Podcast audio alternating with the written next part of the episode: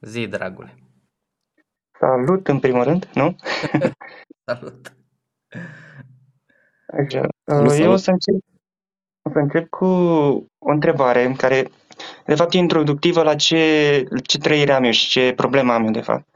Uh, Ți-am urmărit cursul de MBA de la cap la coadă și am fost atent la o chestie pe care ai spus-o în curs, uh, că ai oferit uh, consultanța antreprenorilor unul la unul, mult timp. Și la un moment dat ai ajuns să urăști asta și ai făcut o schimbare. Cum, care a fost momentul când ai decis să renunți la consultanță, oarecum să renunți la consultanță și să faci altceva, nu știu, sau să treci la next level, nu știu cum să spun. Pentru mine consultanța n-a fost niciodată un scop. Pentru mine consultanța a fost un mijloc. Și nu, spun, nu pot să spun că am trecut la next level pentru că nu mai fac consultanță. De, de fiecare dată spun că pentru mine consultanța, la fel ca și managementul, a f- au fost un rău necesar și sunt un rău necesar. Dar în sensul că consultanța a fost modalitatea mea de a intra în cât mai multe business-uri, în cât mai multe industrii, în cât mai multe um, să fiu expus la cât mai multe situații pentru a vedea ce funcționează într-o industrie, ce nu funcționează în altă industrie și a descoperi acele fundamente. Dar nu mi-a plăcut niciodată să fac consultanță cu adevărat, pentru că sunt un om foarte introvertit. Locul meu preferat de a petrece timp este singur uh, și cât mai izolat de alți oameni. Nu este o plăcere pentru mine să o fac, însă în același timp este modul în care pot să să înțeleg problemele ca să pot să găsesc soluții la ele și apoi să le testez. Nu aveam altă modalitate ca până la vârsta asta, cât naiba am, nici nu știu, 3, 22, 22. 34, 34 de ani, uh, să fiu, să intru în peste 300 de companii și în 20 și mama lor de industrii și să uh, cresc acele companii și să fiu expus cu adevărat la ele, uh, să văd ce funcționează, ce nu funcționează și să fiu expus la un număr atât de mare de lideri și manageri și antreprenori, astfel încât să-mi dau seama cu adevărat ce funcționează și ce nu. Iar motivul pentru care am zis stop era pentru că îmi lua enorm de mult timp. Nu pot să mă implic odată, nu am mai făcut consultanță pe contract de foarte mult timp. Adică făceam, con- făceam consultanță în sensul că uh, îmi dădeai o parte din companie și eu mă implicam în companie. Problema este că nu mai nu pot să nu mă implic cu totul. Și atunci toate problemele din acel business le car cu mine. Și asta mă făcea să dedic mult mai puțin timp TBF-ului. Pentru mine, eu spun că TBF-ul s-a născut anul trecut, pentru că anul trecut a fost singurul an în care chiar mi-am dedicat aproximativ jumătate din timpul meu pentru TBF. Până atunci, uh, era un side project care îl făceam când mai aveam timp și începuse să mă enerveze foarte tare lucrul ăsta, pentru că TBF-ul era viziunea și misiunea mea și de fiecare dată eram prins în businessul ăla și în businessul ăla și în businessul celălalt. Iar motivul pentru care n-am renunțat de tot și am schimbat ideea de ok, nu mă mai implic în 10-15 business-uri care să le duc la mine în cap constant și uh, vreau să fac aceste podcasturi în care dau consultanță, este pentru că, unu, am eu nevoie de antrenament constant să dacă nu, le, dacă nu fac lucrul ăsta, dacă nu sunt expus la uh, atât de multe, la destul de multe probleme din destul de multe industrii, uh, simt că ruginesc. Dar în același timp este și o modalitate mult mai selfish de a o face, în sensul că am făcut o oră și jumătate, iar apoi problemele rămân ale tale, îmi iei soluțiile, le implementezi bine, nu le implementezi la fel, nu mă mai stresează pe mine, astfel încât să pot să mă dedic mult mai mult TBF-ului și ceea ce construim alături și de alături de Adrian și așa mai departe. Dar, nu, uh, este un rău necesar. Am, am înțeles. Ideea era, ce înțeleg eu, că tu ai, a trebui, ai făcut ce trebuia să faci până ai ajuns să faci ce-ți place, ca să înțeleg așa. Da. Dar când ai considerat și făcând chestia asta, ai acumulat uh, pe partea financiară, cunoștințe, relații, etc. Da, a trebuit să faci asta ca să acumulezi un, o, o parte din chestiile astea. Dar când ai simțit tu, de fapt, că în momentul, a fost momentul bun de trecere, de la a trebui să fac, am, îmi place să fac. Îmi place să fac, pardon. Ah, Am mai avut o discuție cu cineva mai de mult pe tema asta și aia mi s-a părut interesant să pun. asta te interesează pe mine. Nu, o să vezi imediat după de ce mă interesează chestia asta, că eu... Ține și de business, de partea de business Da. pe care o am eu și de aia. Aș fi interesant, aș, ar fi interesant să văd și părerea lui, adică experiența lui Adrian aici. Bă, La mine nu a fost o trecere um, bruscă, n-a fost ca, un, ca o sclipire, știi, de uh, acum, în momentul ăsta, uh, gata, s-a schimbat totul și sunt pregătit. Au fost vreo o tranziție cam de 2-3 ani de zile în care pur și simplu am observat că în orice business-uri eram implicat și am fost ani de zile implicat în cel puțin 10-15 business-uri în paralel, partea fundamentală nu se mai schimba. Sistemul de management rămânea același oricum ar fi, orice tip de companie era, fie că era o companie cu 50 de angajați, fie că era o companie cu 1000 și ceva de angajați și încercam să o creștem. Fundamentele din marketing, din sales, din uh, fundamentele strategice rămâneau aceleași. Și atunci a fost pentru mine, ăla a fost un semnal în care am zis ok, uh, nu mai am nevoie să fac atât de mult acest lucru, pe cât am nevoie să ofer oamenilor uneltele necesare, uh, ceea ce eu am învățat în ăștia 16 ani de războaie prin business-uri uh, și să mă dedic acestui lucru. Adică cumva am simțit că mi-am câștigat dreptul să o fac. Pentru mine a fost o foarte mare problemă pe parcurs, pentru că nu am simțit niciodată că am dreptul. Eu până acum 3 sau 4 ani nu ieșisem absolut deloc public, cei care mă cunoșteau erau cei care uh, lucraseră cu mine sau antreprenori care știau unde am dus anumite business-uri și aflaseră de mine. În rest am încercat să stau, că mi se spunea omul din spatele cortinei, că nu ieșeam niciodată în față. Și uh, am încercat să stau acolo pentru că, unu, pentru că creșteam cu cea mai mare viteză cu care puteam să cresc, dar doi, pentru că uh, eu nu simțeam că eram good enough. Acum știu că există modalități de a ajunge să simți că ești good enough, modalități artificiale. Și anume, du-te la coaching să îți crească stima de sine și ok, îți va crește stima de sine și poate te vei simți good enough și atunci poți să ieși mai în față. Eu am luat-o pe varianta veche. În, să fac atât de mult uh, lucru respectiv până când mintea mea să mă lase să zic ok, sunt good enough încât să pot să învăț pe Asta nu te-a dus la burnout un pic? Nu te-a consumat un pic? Burnout. Burnout a fost un Dar light, nu burnout, să te consume, lasă burnout. Nu te-a consumat pe interior. un pic. dar burnout a fost un light motiv al vieții mele. Adică Mhm. nu... Nu, nu e negativ. Nu l-ai văzut ca un lucru negativ. 100%. Eu sper ca în continuare să am măcar două burnout-uri pe an. Sper. Dacă nu am, dacă nu am două, dacă nu am două burnout-uri, dacă nu am două burnout-uri pe an, uh, simt că uh, nu fac ceea ce trebuie. Eu nu am o problemă cu burnout-ul, pentru că nu, nu sunt genul de om care să fiu echilibrat săptămânal. Nu asta este starea mea. Starea mea este următoarea. Am ceva remarcabil de făcut pe care mi l-am pus în cap și vreau să realizez. Fac trei luni de zile lucrul ăla de îmi sar capacele, nu mai aia visez și realizez acel lucru, după care inevitabil ajung la burnout și apoi mă mut în partea cealaltă în care uh, mă distrez și mă odihnesc și have fun și îmi bag picioarele în Tot toate. trei luni? Tot trei luni sau?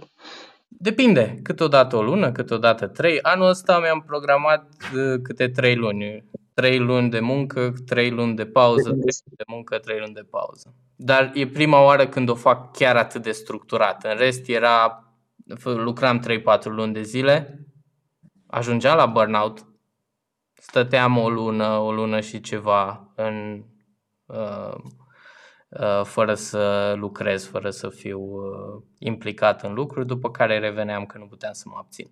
Acum vreau să văd cât de bine pot să performez așa. Da, aș fi foarte curios să văd la Adrian cum, cum a fost la el, pentru că și, și el a, a avut trecerea asta de la ok, I have to do this, trebuie să fac asta chiar dacă nu convine, la ok, pot să fac acum doar ceea ce îmi face plăcere. Doar în proporție de 70%. Mai am o completare. Pentru Adrian știu că am fost atent, el a fost și jucător de poker. El a avut și invers, de la plăcere la trebuie. De la... Acum nu știu dacă da. pokerul era o plăcere sau trebuie. A, da, acum da. Mă gândesc că a început ca o plăcere. Dacă, dacă mă aud, îmi trebuie. Uh, da. zic eu dacă e vreo problemă. Da. Da, dragilor, interesant subiect burnout-ul, multiple burnout-uri. Păi, pentru mine subiectul ăsta este foarte, foarte apropiat. Eu nu știu ce la burnout, așa, în sensul în care nu înțeleg oamenii de lângă mine. M-am apropiat acum 2 ani de zile. Din păcate nu, nu te înțelegem. Nu, nu. Nu merge. Da. Uh, te salutăm, Adrian. Îmi pare rău pentru episodul ăsta, dar uh, data viitoare Uh, poate reluăm întrebările lui, uh, uh, lui Dragoș și le, le luăm împreună într-un, într-un episod. Te-am salutat, dragule! Dragilor, din păcate, Adrian are probleme tehnice nefiind la studio și biroul lui, așa că în episodul ăsta voi fi doar eu cu Dragoș. Sper să fim de ajuns pentru voi. Consultanță 1 la 1. De ce ai fugit? Ai dat peste ea. Consultanță 1 la 1. Da, revenind, nu cred că uh, burnout-ul este o problemă. Depinde cum îl vezi și depinde ce faci în momentul în care ai ajuns la burnout. Adică ai ajuns la burnout și tot continui și tot continui pentru că de fapt aia este ceea ce te distruge după ce ai ajuns la burnout să continui sau poți ai libertatea, ai puterea ca în momentul în care ai ajuns la burnout și îl simți, să poți să oprești astfel încât să poți să faci din nou. Și normal sunt alții care predică cu totul altfel uh, viața și anume uh, să nu ajungi niciodată la burnout și să ai o viață echilibrată zilnic sau săptămânal. Nu sunt unul din oamenii. Am înțeles. Uh, nu, am cerut, am așteptat un astfel de răspuns, cred. Are legătură și cu ce, în momentul în care sunt eu, cu momentul în care sunt eu, de fapt. Și ca să-ți creezi, trebuie să-ți creezi un mic context, ca să înțelegi unde sunt, să-ți povestesc un pic pe ultimii patru ani ce am făcut. Uh, am, eu am fost, să încep așa, am fost operator de interviu, dacă știți, băieții ăia dezbat la ușă, bună ziua, facem un sondaj de opinie sau încearcă să te, opre, să te oprească pe stradă, de colectare date. Da? Colectam date pentru diverse companii. Și la un moment dat, după vreo aproape, cred că prin anul 6, am, am fost vreo 9 ani de zile, am făcut chestia asta și prin anul 6 am început să câștig constant uh, o sumă destul de bună pentru mine, da? 1500-2000 uh, de euro făcând chestia asta, bătând la uși. Adică eram plătit la chestia și făceam chestia asta la un alt nivel.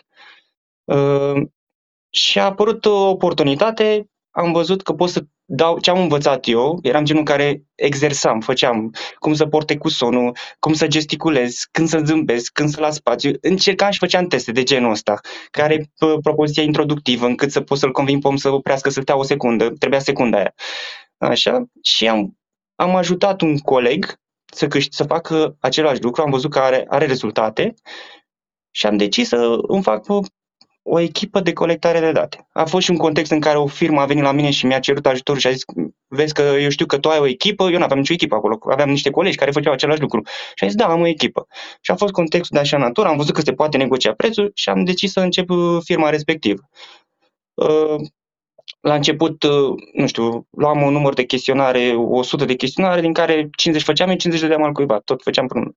După aia am aplicat și la Startup Nation și am început să rostogolesc bolovanul ăsta, să uh, avansez. Prin 2008, sfârșitul 2018, în 2017 am început firma, la sfârșitul 2018, chiar după un an destul de ok, pentru mine personal, uh, am ajuns tot într-o situație în care simțeam că sunt într-un lup. Nu, simț, nu, nu făceam ce trebuie, nu știu, simțeam că rămân pe loc. Și am luat o pauză de vreo două luni de zile aproape, am plecat în uh, Dubai la prietena mea, că am avut o relație de la distanță și am plecat acolo, am stat două luni acolo, da? Și avem o relație încă. Uh, așa. Și acolo am văzut că e nevoie de mine înapoi.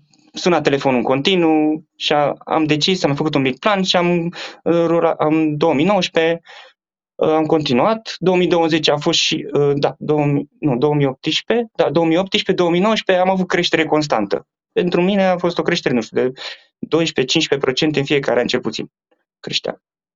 Uh-huh. Am făcut și echipă, am început să angajez oameni, uh, pe lângă colaboratori, am început să găsesc colaboratori, să fac recrutare, făceam de toate, făceam și, parte, făceam și chestionare între timp și coordonam, negociam și contracte cu clienții, căutam clienți, trimiteam oferte, Făceam din de toate. Da. Nu mm. sunt singurul care a făcut asta.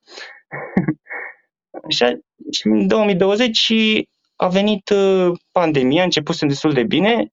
La fel, în momentul când a venit pandemia, n-am plecat cu ideea, eram și în programul Startup Nation și era să-l duc până la capăt, n-am plecat cu ideea, gata, mi-am închis porțile și nu știu ce, am, am început să fac Glovo.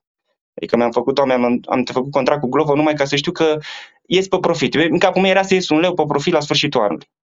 Am încheiat și 2020 destul de bine, a venit 2021, între timp am învățat și despre investiții, m-am educat financiar, am început să investesc și în zona de bursă și cripto și cu succes, zic eu. Și în 2021, după un an destul de ciudat, adică cu urcuși și coborâșuri, dar a fost cel mai bun an financiar pentru mine personal. Da? Uh-huh. Uh, când se termin, când se termin uh, cât apropiate...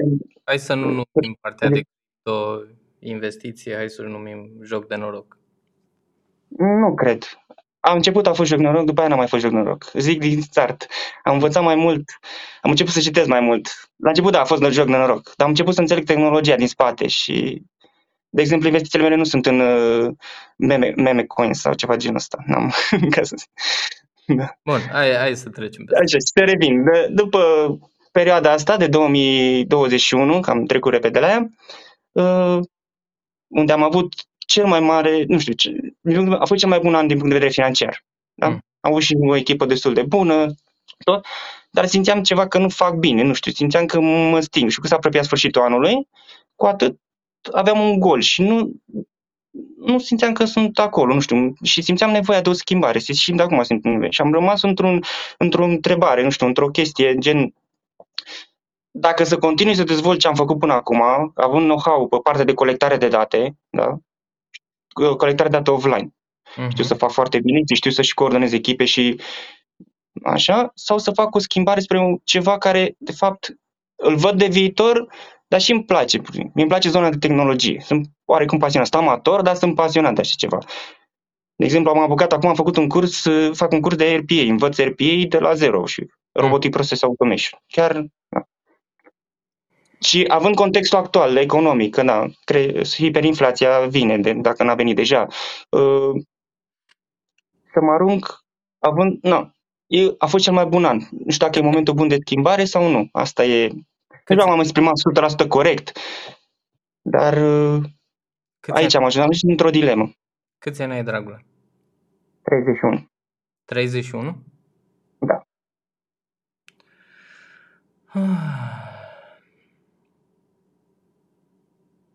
De ce ai păstra business-ul pe care l-ai până acum?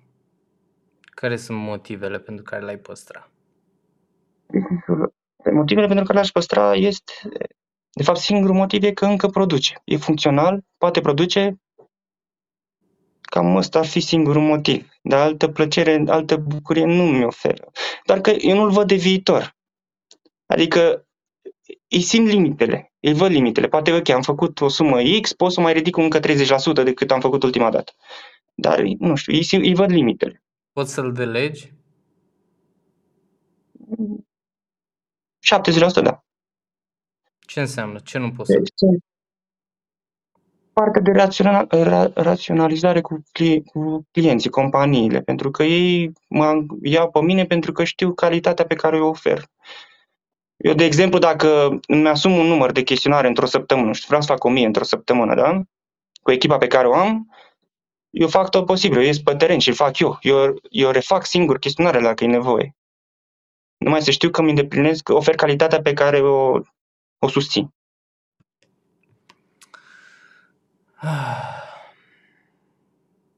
Asta n- nu înseamnă că un, Da. un lider, un manager, nu poate să facă asta în locul tău. Adică un manager bun are aceeași motivație ca și tine să mulțumească clientul pe care îl are. Adică, bun, cât, câți bani îți, îți dă ție personal acest business lunar? Mm, Și la 2000, 2000 de euro, 2000, acolo. Și cât timp îți ia zilnic, săptămânal, ca să poți să câștigi ăștia 2000 de euro din business-ul ăsta? Ideea e că sunt perioade, nu știu să-ți exp- mm, săptămânal. Poate să, fi- nu știu, pot fi două, trei zile pe săptămână, cam așa. Dacă, dacă pun 8 ore pe zi, dar nu sunt 8 ore în fiecare zi sau 10 ore pe zi. Dacă aș pune 3 zile de câte 8, 10 ore pe zi. momentul ăsta, dacă ei, să zicem că săptămâna ta are 5 zile, da? Că ai o prietenă Mhm. care mai are nevoie de tine, da? Uh, să zicem că business-ul ăsta, da- dacă tu ai 5 zile pe săptămână, uh, 3 zile, să zicem luni, marți, miercuri, le dedici pentru business-ul ăsta. Iar apoi, joi și vineri, le dedici unui alt endeavor, unui alt business, unei alte idei. Da? În momentul în care acea idee de o zi pe săptămână sau două zile pe săptămână la care lucrezi punctual, clar, da? uh, disciplinat, ajunge să-ți facă peste 2000 de euro pe lună, atunci vei fi în situația de a alege. Până acum, tu vezi lucrurile cumva alb sau negru, știi? Adică, hai să tai tot ce am, adică simți nevoia asta de o revoluție, știi? Hai să, ori să arunc tot ce am și să încep de la zero, pentru că de fiecare dată creierul ne minte că începutul de la zero e ceva remarcabil, cu multă libertate și așa mai departe. Ideea este că în câteva luni de zile ajungi să fii destul de încorsetat, pentru că asta e viața, a, cam așa funcționăm. Sau uh, continui cu asta și încerc să fac din business-ul ăsta ceva remarcabil, deși nu cred în el, nu-i văd viitorul, nu sunt pasionat de el, dar sunt bun la el. Ideea este că sunt două extreme pe care le expui. Viața este rar în extreme.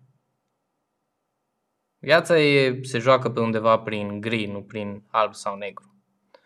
Și atunci, recomandarea mea și recomandarea mea pentru mulți alții este nu renunța totuși, nu te arunca ca nebunul în apă, pentru că s-ar putea ca primul endeavor pe care îl faci, prima, uh, primul lucru spre care mergi, să nu iasă chiar așa cum te așteptai tu.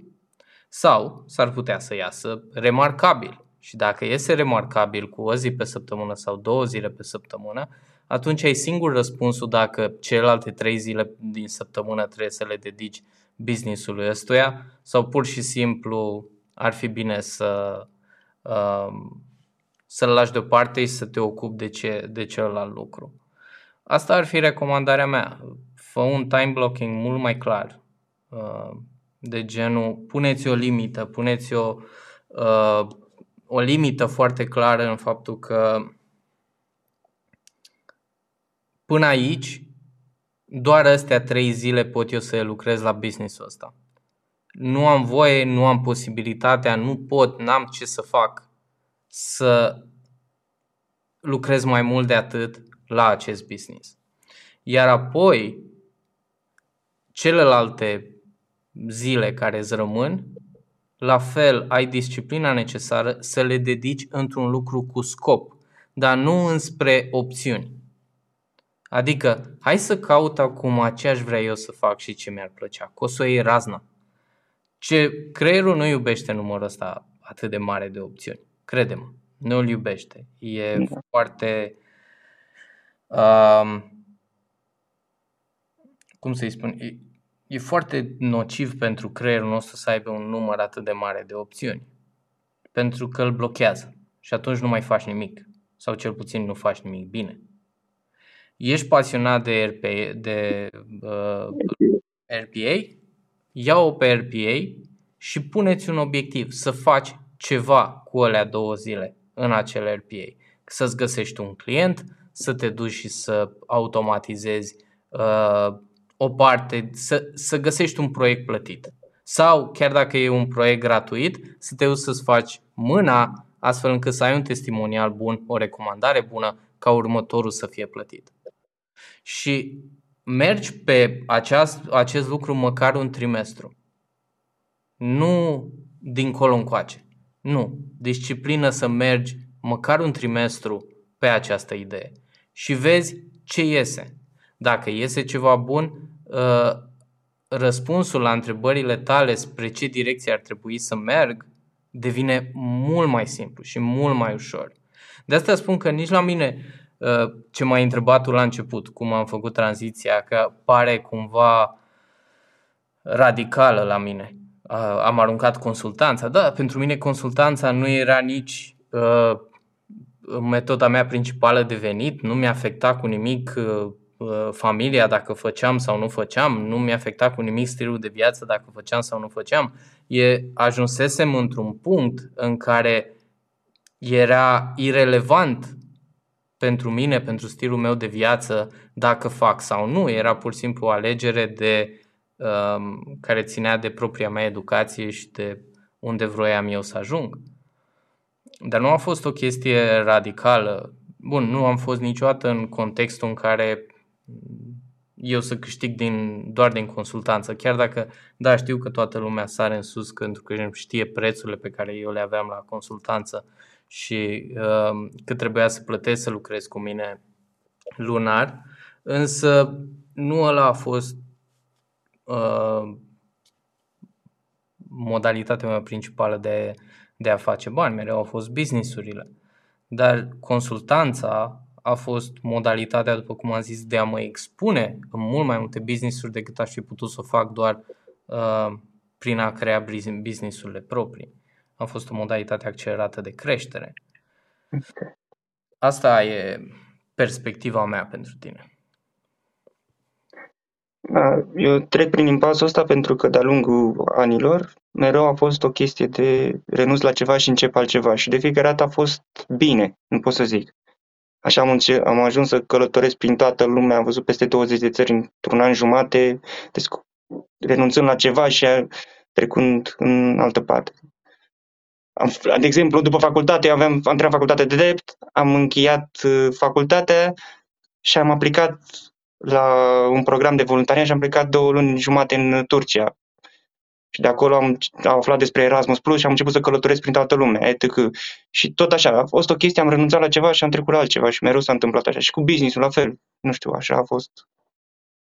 Cunosc foarte bine strategia pentru că eu am folosit-o enorm de mulți ani, foarte mulți ani. Uh, nu enorm de mulți, doar enorm. um, am folosit-o foarte mult timp. Um, făceam ceva, ajungeam la un lucru unde pur și simplu nu mai îmi plăcea, îi ziceam stop la acel lucru,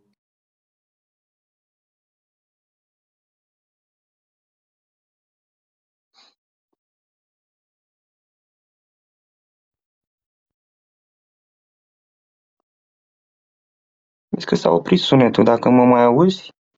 Aoleu, tu nu mai ai auzit? Gata. Uh, Am pierdut ultimul minut, un minut. Uh, da. Nu, nu știu de unde nu mai mai auzit, dacă poți să... Uh, ce spus? Ai făcut de foarte mult chestia asta, acest ah. lucru și de acolo s-a întrerupt. Da, am făcut și eu foarte mult timp acest lucru, dar aia pur și simplu ce mi-am dat seama în timp a fost o, o nevoie a tinereții care ajută foarte mult când ești tânăr să sari de la una la alta, mai ales că nu ai responsabilități, ai o libertate maximă și de asta recomand tinerilor până în 30 de ani schimbați lucrurile pentru că oricum nu contează. Sincer, nu contează. N-ai responsabilități, nu se întâmplă nimic dacă uh, schimbi de azi pe mâine, nu se întâmplă nimic dacă uh, acum ai, uh, să zicem, 2000 de euro pe lună și peste o lună de zile ai 500 de euro pe lună. Cumva tot te descurci, că e singur, nu sunt, uh, se găsesc soluții. Însă, cu cât, am, cu cât mergi în față, cu atât îți dai seama că dacă vrei să construiești ceva pe termen mai lung, ai nevoie să te și înveți să stai acolo. Să stai acolo și atunci când nu-ți mai place, să stai acolo și când uh, simți că, aoleu, nu mai găsesc nicio soluție la situația aia, la business-ul ăla, la lucrul ăla, pentru că de cel mai multe ori uh, cam așa se... Con- Ideea, nu știu cum să o zic uh, clar, dar consecvența este probabil cel mai puternic uh, predictor, consecvența și disciplina este probabil cel mai puternic predictor pentru succes. Și o modalitate să înveți lucrurile astea este să stai acolo și unde nu-ți convine. Pentru că sunt oameni la polul opus față de tine, în care nu au început ceva și stau în acel lucru, chiar dacă nu este deloc despre ei, nu-i ajută la absolut nimic, stau ani de zile, pur și simplu că l-au început și le este frică să schimbe. Da? Ăsta e polul opus față de tine. Extrema cealaltă este mă apuc și fac ceva și dau peste o oportunitate nouă, arunc tot ce am mm. făcut cu noi, uh, mă duc la oportunitatea nouă, fac, exer- exercit acea oportunitate, văd ce pot să scot din ea, după aia dau peste o altă oportunitate și arunc din nou la gunoi și încep iar. Uite, în situația mea se întâmplă, mă gând, am stat și m-am gândit că se poate întâmpla și din cauza scopului. De exemplu, partea de colectă, sondaj de bine ce am făcut eu a fost un mod de a-mi finanța călătoriile. După care încă 2 ani de zile, firma, când a fost 2017-2018, la fel, a fost un mod de a finanța călătorile că eu plecam lunar în Dubai. Prietena mea fiind acolo, soția, că acum e soție, nu mai e prietenă, da?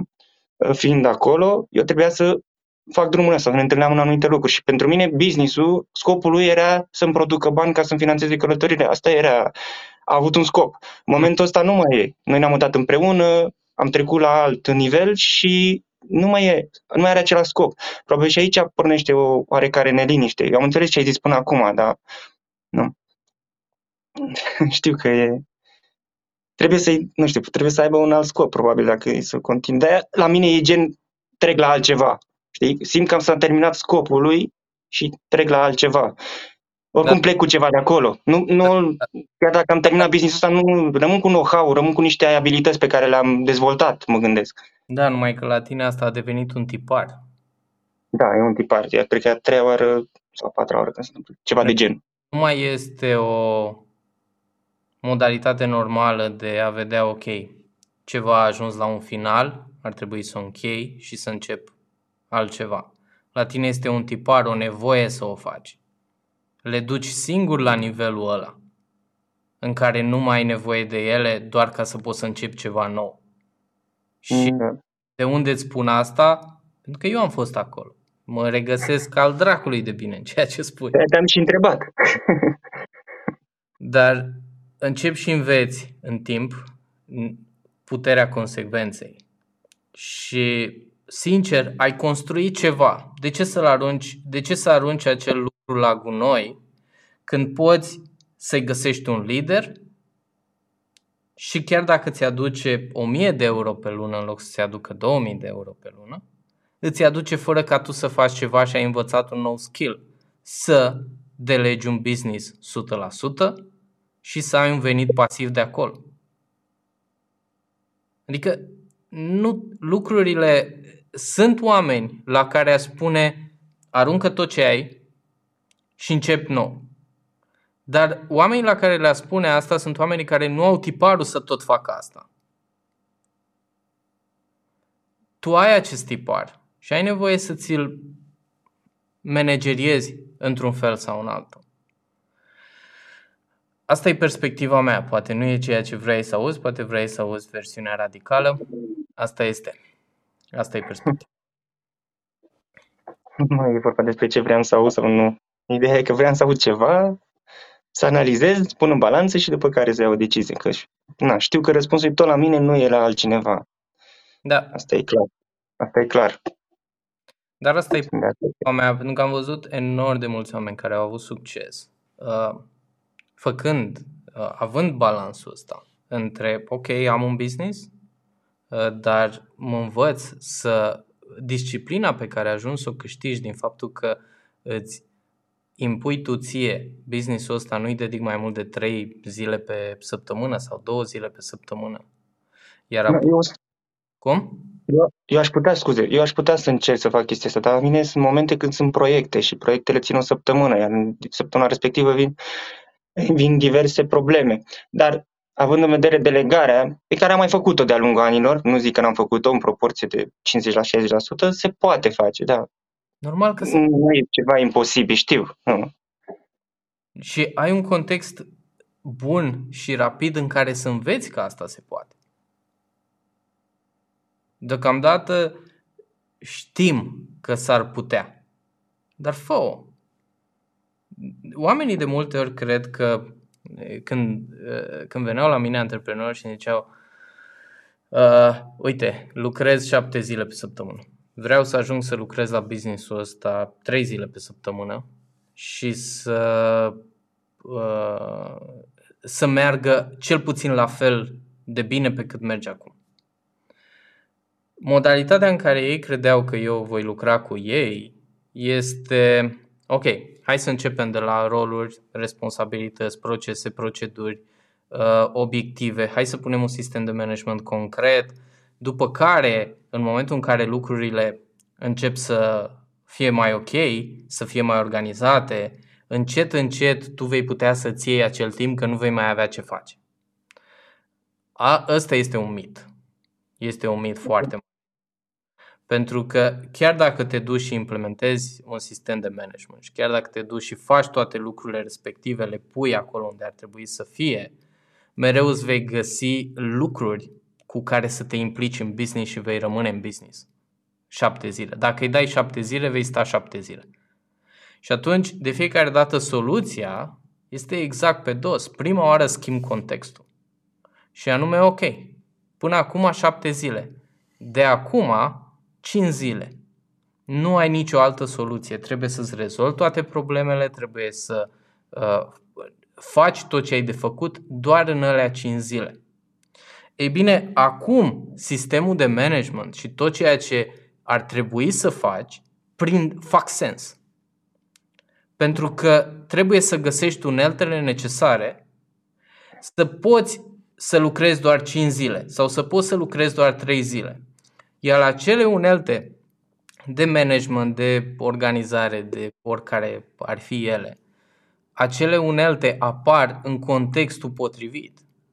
De asta, de multe ori, inovația, dacă vrei ca oamenii să inoveze, nu este o, uh, un lucru pe care hai să te învăț cum să inovezi și hai să-l facem. Nu, nu funcționează așa. Cum funcționează este dai oamenilor un context imposibil și acel context imposibil cere inovare. Doar în momentul ăla aia se întâmplă. De asta, cele mai mari inovații se întâmplă în timpul războiului, se întâmplă în timpul crizelor, se întâmplă în timpul pandemiilor și așa mai departe. Pentru că este un context imposibil, un context cu resurse limitate în care trebuie să găsim o soluție la o problemă mare și nu putem să o facem pe metodele vechi. Și așa apare inovația, în context. Așa că oferăți tu contextele necesare. Pentru mine, la începutul meu, începutul carierei mele în antreprenoriat, contextele mele Erau, ok, vreau să am 10.000 de euro pe lună, că na, așa am început toți, vreau bani și cam that's it. Uh, vreau să am 10.000 de euro pe lună. Uh, modalitatea mea idiotă de a face lucrurile astea este că prima oară construiam cheltuiel de 10.000 de euro pe lună și acum, Răzvane, fă ceva. Da? Da. Am făcut chestia asta o perioadă, este foarte distructivă emoțional și foarte stresantă și așa mai departe, dar este o modalitate foarte rapidă să ajungi acolo unde vrei, pentru că te pui într-un context în care ori reușești, ori dacă nu te duci dracu. Și de cel mai multe ori acolo performăm, sau cel puțin antreprenorii performează, că nu ajung să uh, înghețe, să paralizeze în, în fața unei astfel de situații. Dacă ei angajați normal și îi pui într-o situație de genul ăsta, o să vezi niște angajați paralizați care nu mai fac nimic. Ok. Da. Întrebarea e, dragule. Întrebare, nu mai am întrebări. Eu sunt... Asta era cea mai mare neliniște și sunt mulțumit de părere. nu vreau să-l iau ca un răspuns, ca să nu-l iau mutamul. Și cam asta ar fi.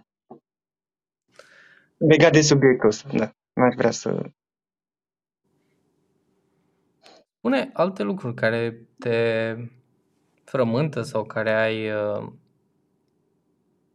Mm, În principiu nu am. Nu am. Singura chestie, eu după cursul tău de MBA am făcut și întâlnirea trimestrială singur, știi? Am, mhm. am luat tot ce am, ce am învățat de la tine din cursul respectiv și am, am făcut uh, uh, etapele astea, dar am adăugat ceva. Eu fiind, în, făcând prima dată chestia asta, de întâlnire trimestrială, Mhm. uh, am măsurat că a funcționat la mine, era gen, am adăugat niște exerciții. Și vreau să știu dacă chestia asta am făcut-o bine, în sensul că ce exerciții în sensul că am luat repede 10 idei și trebuia să fac viziunea pentru cele 10 idei care îmi veneau primele în cap. Ca să pot să intru în flow ăsta. Asta ar mai fi o întrebare, dacă am făcut corect. Pentru mine, eu simt că am făcut-o. Și așa am ajuns să... Ce vrei să spui mai exact cu am luat? Mai, mai explică puțin. Nefăcând chestia asta niciodată, mi-era greu să încep. Nu știam de unde să o iau, cum să încep, cum să fac viziunea, cum să, cum să analizez ultimul an, da? cum să uh, fac obiectivele pe următoarele trei luni. Și la fiecare, în fiecare zi, prima etapă pe care am făcut-o a fost să pun, nu știu, uh, ze- de exemplu la viziune. Am luat 10, o- 10 business-uri pe care eu consider că aș- sunt realizabile și pot să le fac eu, da? 10 idei care îmi veneau primele în cap și pentru fiecare făceam viziune, misiune și valori. Asta e o modalitate foarte interesantă de a exersa partea asta și Da. o recomand, o, o recomand antreprenorilor. Um, Eu am, de exemplu, tot am repetat că am ziua de gândit, miercuri, știi? Și ziua asta de gândit, uh, în ziua asta de gândit, este unul din exercițiile extraordinare pe care poți să le faci. Și anume să iei, cum ai făcut tu, 10 idei de business și ok, hai să le fac viziune, hai să le fac misiune, hai să le stabilez niște obiective pe primele trei luni, hai să le fac o organigramă, hai să văd cam care ar fi responsabilitățile oamenilor ca acest business să funcționeze, care ar fi procesul de business uh, uh, sub care ideile astea ar funcționa. Iar uh, exercițiile astea ajută enorm de mult, mai ales dacă apoi treci prin ce ai făcut și vezi unde aș putea să fiu mai specific, unde aș putea să fiu mai clar, uh, ce ar putea să nu funcționeze sau nu. Uh, eu mai am vreo două exerciții pe care le, le fac în, uh, în, în situațiile astea. Și de cel mai multe ori ori le fac miercurea, ori le fac uh, când mă întâlnesc cu managerii din compania mea, ori uh, cu alți antreprenori, pentru că sunt niște exerciții care scot din tine niște idei uh, remarcabile. Și unul dintre ele um, se cheamă contexte imposibile. Așa l-am numit eu, fiecare, dar ăsta e Uh, a- asta e numele care i l-am dat eu, contexte imposibile. Și ceea ce fac este, iau business-ul, să zicem business-ul meu sau orice alt business și zic, ok, business-ul ăsta face 10 milioane de euro pe an cu un EBITDA de 2 milioane de euro. Și și are 50 de angajați.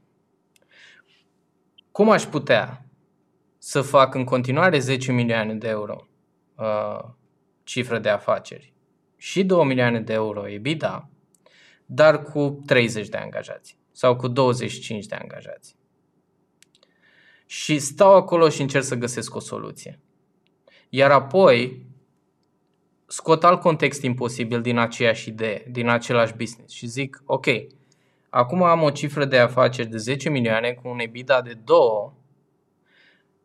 cum aș face, ce ar trebui eu să fac să am în continuare o cifră de 10 milioane de euro uh, de afaceri, dar să am un EBITDA de 3 sau de 4 sau de 5. Sau, acum vând ceea ce vând cu o echipă de 20 de vânzători. Cum pot să vând exact aceeași sumă, dar cu o echipă de 2 vânzători? Le duci la extreme și creezi contexte imposibile. Și apoi îți dai contextul ca o problemă de matematică, știi? Îți dai contextul și acum stai acolo și găsește o soluție viabilă. Normal că de cele mai multe ori nu vei putea să faci ceea ce ți-ai propus. Însă, în, pe parcursul ăla de a găsi soluțiile viabile la, acele, uh, la acea problemă pe care tu ți-ai dat-o, se vor naște idei de business, idei de uh, inovații în management, în modalitatea de, în procesul de business, în XYZ, uh,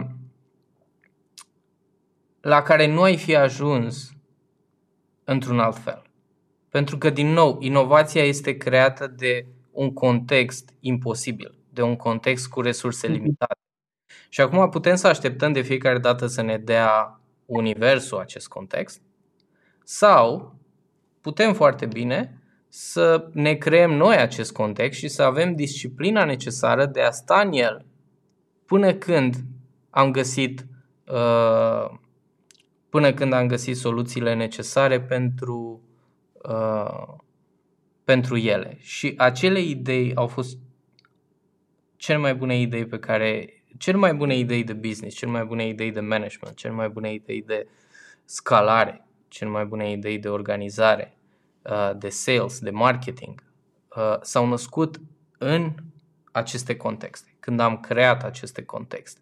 Dar este foarte dureros să stai în ele.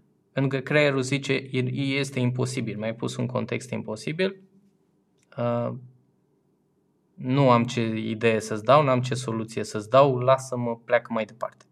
Și atunci ai nevoie de disciplină să rămâi în contextul ăla, să, să stai acolo. Dar recomand cu căldură la uh, orice antreprenor și orice persoană care uh, vrea să găsească soluții inovative și uh, în business și în orice altceva. Iar a doua, al doilea exercițiu este uh, opusul presupunerilor. Noi în business și în viață uh, facem o serie de presupuneri constant. Pentru că, de ce? Presup- ce sunt presupunerile? Presupunerile sunt o modalitate eficientă a creierului nostru de a funcționa.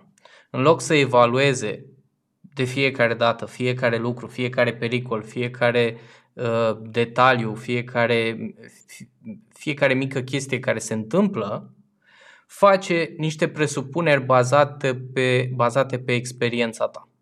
Și în timp, noi ajungem să facem uh, mii de presupuneri zilnic doar pentru a putea să funcționăm eficient.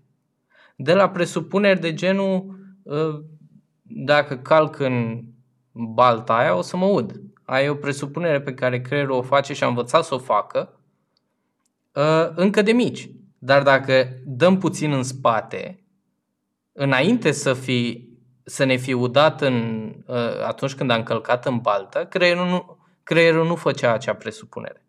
Și stătea întâi să evalueze. Uită-te la copii, prima oară se duc, bag, să lovesc după aia. văd ce fac, și apoi creierul lor începe să facă presupunere la ce se întâmplă atunci când există un anumit detaliu, o anumită informație uh, venită spre ei. E bine, și mie ceea ce îmi place să fac este să iau un business și să facem un exercițiu în care hai să scriem toate presupunerile pe care le facem. Presupuneri de la genul dacă am un restaurant, presupuneri de genul uh, trebuie să am un chelner care să, care să servească clientul. Clientul trebuie să plătească după ce a mâncat și așa mai departe. Presupuneri din astea de detaliu, specifice. Da? Mă pic, mă pezi. Cum? Mă pezi, faci un... Da, pur și simplu. Cum presupune asta? Iei tot ceea ce se întâmplă în business și scrii toate presupunerile pe care le faci, da? În acel business. Apoi, ceea ce faci este să iei acea listă de presupuneri și să scrii lângă ea opusul acelor presupuneri.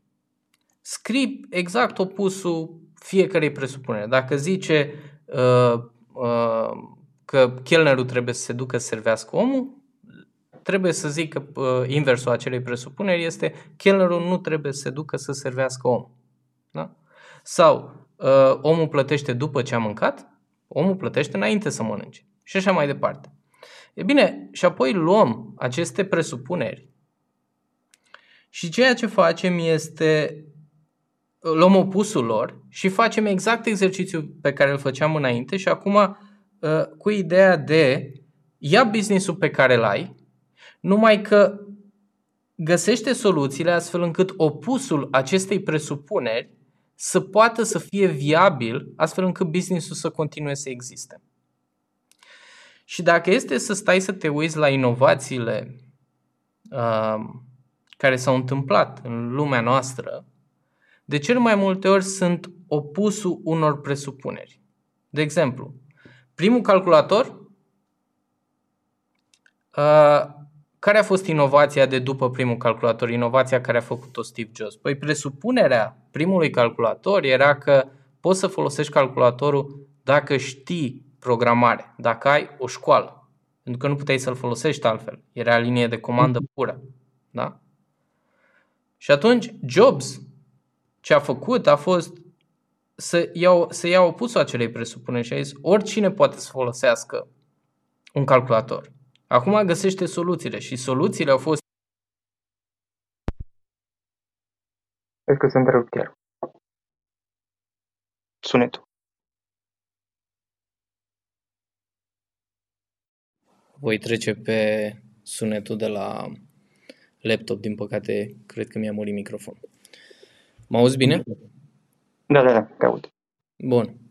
Uh, și atunci, acest uh, această presupunere a devenit, ace, aceast, o, acest opus al presupunerii a devenit o inovație. Același lucru cu la restaurante înainte, la orice restaurant, presupunerea era trebuie să te servească chelnerul. Dar dacă e să luăm opusul acelui restaurant, opusul acelei presupuneri, este restaurantul de tip autoservire, care, Sau japonez. sau japonez, sau delivery, în care nu te servește nimeni, ți-l aduce acasă și așa mai departe. Dar astea sunt evidente. Ceea ce povestesc aici este ceva, sunt inversul unor presupuneri și par foarte evidente. Dar dacă este să te uiți în propriul business sau în propria viață și să schimbi anumite, uh, să faci o listă cu toate presupunerile după care trăiești sau după care faci businessul respectiv și să vezi opusul lor și apoi să stai în acel opus până când reușești să-i găsești o soluție viabilă de a, fi, de a face parte din realitate, atunci uh, de cel mai multe ori vei scoate niște idei remarcabile. Interesant. O să aplic și eu, cel puțin prima variantă. Bine, dragule. Uh, înainte să încheiem, uh, am o ofertă pentru, din nou am spus înainte că uh, în fiecare episod de podcast voi face o ofertă uh, la pentru limitată ca număr de oameni uh, pentru cei care urmăresc, pentru cei care ascultă, uh, pentru cei care își petrec timpul să urmărească aceste podcasturi. Iar uh, de data asta vreau să vă fac o ofertă specială pentru uh, softul TBF Digital. Am construit softul TBF Digital pentru a face extrem de ușoară implementarea sistemului de management TBF, care sistemul de management TBF nu este altceva decât un sistem de management bazat pe uh, uh, obiective, responsabilități, proceduri, uh, evaluări de performanță clare și recrutări de oameni remarcabili. Normal, sistemul începe cu viziunea, misiunea și valorile traduse într-o cultură. E bine, ideea este că atunci când începi să implementezi într-un business lucru pe obiective, lucru pe responsabilități, lucru pe proceduri, apar, apare frecușul cu, ok, unde pun obiectivele, cum mă asigur că oamenii actualizează progresul pe obiective, unde văd progresul și tot ce se întâmplă pe acele obiective. Scriu responsabilitățile oamenilor, dar cum mă asigur că oamenii respectivi uh, își fac acele responsabilități? Unde bifează? Unde își pun uh, numărul? Cum, atunci când le fac o evaluare de performanță, unde văd aceste date? La fel și cu procesele și procedurile. Unde pun aceste procese și proceduri? Cum desenez un proces? În ce soft îl desenez astfel încât să leg procedurile între ele? Și așa mai departe. Multe, uh, multe frecușuri și am construit aceste software special pentru a face foarte ușoară această implementare corectă a unui sistem de management complet. Și uh, vreau să vă fac o ofertă uh, pentru primii 10 care cumpără de pe linkul care v-a apărut pe ecran. Pentru cei care ne aud, uh, linkul este tbf, tbf.ro slash show digital 2, dar uh, îl vedeți pe ecran sau în descriere. Uh, aveți un discount considerabil acolo și la pachetul startup și la pachetul professional și la cel corporate. Uh, așa că dacă vreți să implementați și să vă fie ușor de implementat, uh, pentru asta am creat aceste software-uri și constant le îmbunătățim, constant adăugăm funcționalități la ele și plus ajungi să faci parte din uh, comunitatea TBF, uh, plus o grămadă de alte traininguri gratuite la care ai acces în momentul în care devii client la TBF Digital.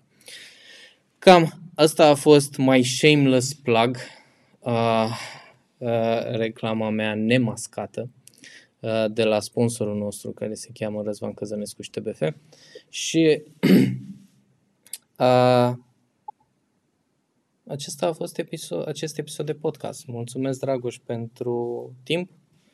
Mulțumesc și eu pentru timpul acordat și pentru oportunitate. și sper că te-am ajutat. Sper că ți-am, ți-am fost de... Sper că te-am ajutat să te clarifici în, în problema pe care... Mi-ai pus o cărămidă acolo la decizia pe care o să iau. și sper din suflet să folosești exercițiile pe care le-am spus, pentru că chiar Uh, chiar scot rezultate remarcabile. Bun, Dragoș, mulțumesc foarte mult. Mersi și eu. O zi frumoasă îți doresc și vouă, știți voi, vorba aia, rămâneți nerezonabil.